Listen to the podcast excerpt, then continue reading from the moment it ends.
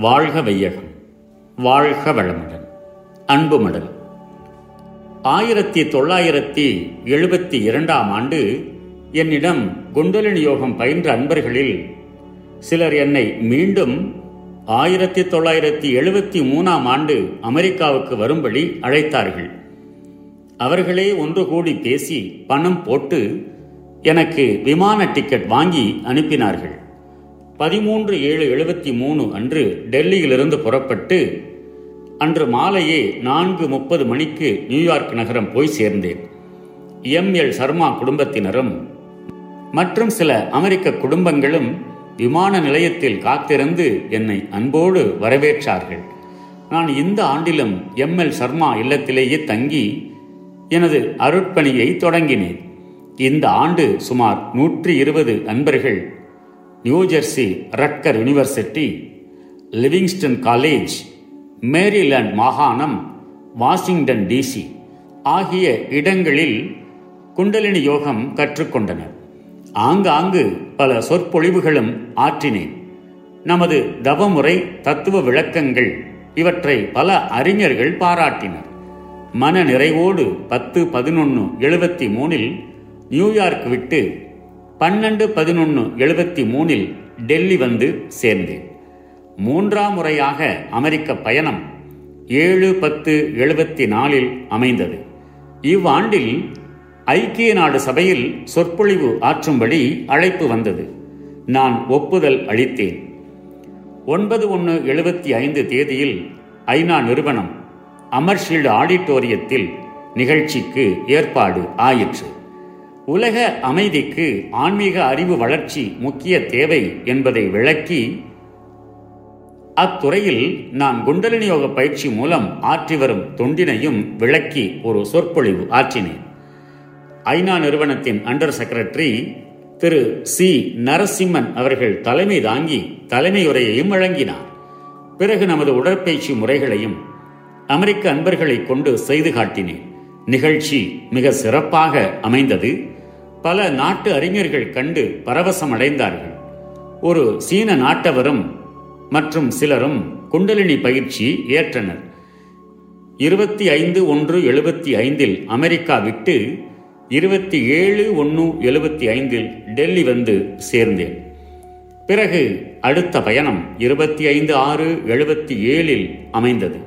இது நான்காவதாகும். இவ்வாண்டு சிக்காகோவிலும் துக்ஷானிலும் கிளை மன்றங்கள் அமைக்க பெற்றன நல்ல உற்சாகத்தோடு அருட்பணியாற்றி மகிழ்ச்சியும் வெற்றியும் பெற்று இருபத்தி இரண்டு ஏழு எழுபத்தி ஏழில் டெல்லிக்கு திரும்பினேன். ஐந்தாவது பயணம் இருபத்தி ஏழு ஏழு எழுபத்தி எட்டில் தொடங்கினேன். யுஎஸ்ஏவுக்கு போகும் வழியில் லண்டனில் பதினைந்து நாட்கள் தங்கி எனது அருட்பணி ஆற்றினேன். கடலூரில் நமது சங்க உறுப்பினரும் கலைமகள் அச்சக உரிமையாளருமான திரு ராமச்சந்திரன் அவர்கள் எனது லண்டன் பயணத்திற்கு பெருமுயற்சி எடுத்துக்கொண்டார் அவரது மைத்துனர்கள் திரு லக்ஷ்மணன் திரு சுந்தரம் இருவரும் லண்டனில் இருக்கிறார்கள். அவர்களுக்கு எழுதி அவர்களிடமிருந்து ஒரு உத்தரவாத பத்திரம் தெரிவித்துக் கொடுத்தார். அதனால்தான் நான் விசா வாங்க முடிந்தது. இங்கு திரு லக்ஷ்மணன் சுந்தரம் இருவர் இல்லங்களிலும் என்னை தங்க வைத்து உபசரித்தார்கள். சில சொற்பொழிவு நிகழ்ச்சிகளுக்கும் ஏற்பாடு செய்தார்கள். சுமார் முப்பது அன்பர்கள் குண்டலினி பயிற்சி ஏற்றனர். லண்டன் மாநகரில் நமது கிளை சங்கம் ஒன்று நிறுவ வேண்டும் என்ற நீண்ட நாள் எண்ணம் நிறைவு பெற்றது. திரு காரல் பிரான்சிஸ் என்னும் அன்பர் தலைமையில் சங்கம் அமைக்கப்பெற்றது. இன்னும் இரண்டு வாரங்கள் லண்டனில் தங்கியிருந்தால் நூறு பேர்களாகிலும் பயன் பெற்றிருப்பார்கள். திட்டமிட்டபடி குறிப்பிட்ட தேதியில் நான் அமெரிக்கா போக வேண்டி இருந்ததால் பனிரெண்டு எட்டு எழுபத்தி எட்டு அன்று நியூயார்க் போய் சேர்ந்தேன். இந்த ஆண்டில்தான் மிசிசிப்பி ஹூஸ்டன் லாஸ் ஏஞ்சல்ஸ் ஆகிய இடங்களில் கிளைகள் திறக்க பெற்றன. இருபத்தி ஆறு பதினொன்று எழுபத்தி எட்டு அன்று காலை டெல்லி வந்து சேர்ந்தேன். ஆறாவது தடவை இருபத்தி ஏழு ஏழு எழுபத்தி ஒன்பதில் புறப்பட்டு சென்று இருபத்தி ஒன்று பதினொன்று எழுபத்தி ஒன்பதில் டெல்லி வந்து சேர்ந்தேன். ஏழாவது யுஎஸ்ஏ பயணம் இருபத்தி நான்கு எட்டு எண்பதில் அமைந்தது. இம்முறையில் ரோமாபுரியில் ஆறு நாட்கள் தங்கினேன். திரு கேப்ரோ சாண்ட்ரா அவர் மனைவி இசபெல் அவர்களின் அழைப்பை ஏற்று ரோமுக்கு சென்றேன்.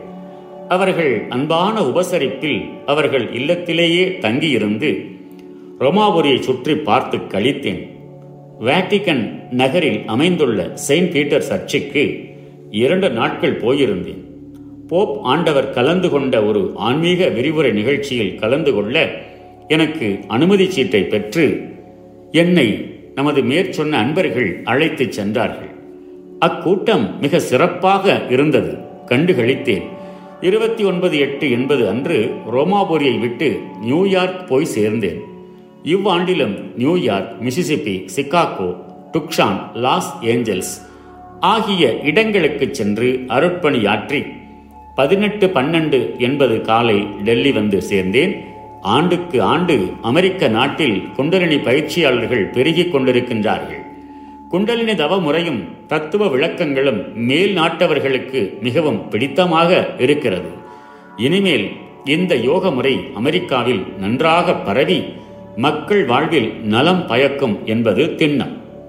என்னுடைய அருட்பணியிலே பங்கு கொண்டு ஒத்துழைத்து எனக்கு ஊக்கமும் உதவியும் அளித்து வரும் மெய்யுணர்வாளர்கள் அனைவருக்கும் எனது நன்றியும் மகிழ்ச்சியும் தெரிவித்துக் கொள்கிறேன் எனக்கு அன்பு தொண்டாற்றி எனது உடல்நலத்தை காத்து வரும் செல்வர்கள் அருட்செல்விகள் அனைவருக்கும் எனது இதய பூரிப்பான வாழ்த்துக்களை தெரிவித்துக் கொள்கிறேன் எனது வாழ்நாள் முழுவதும் மக்களுக்கு அறிவு விளக்கம் செய்யும் அருட்பணியிலேயே என்னை அமர்த்தி எனக்கு அருள் வாளிக்க வேண்டுமென்று இறையருளை வேண்டி இந்நூலை முடிக்கிறேன்.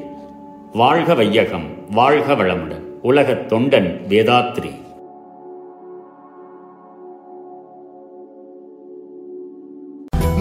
கடமை அறவாழ்வின் நாட்டத்தே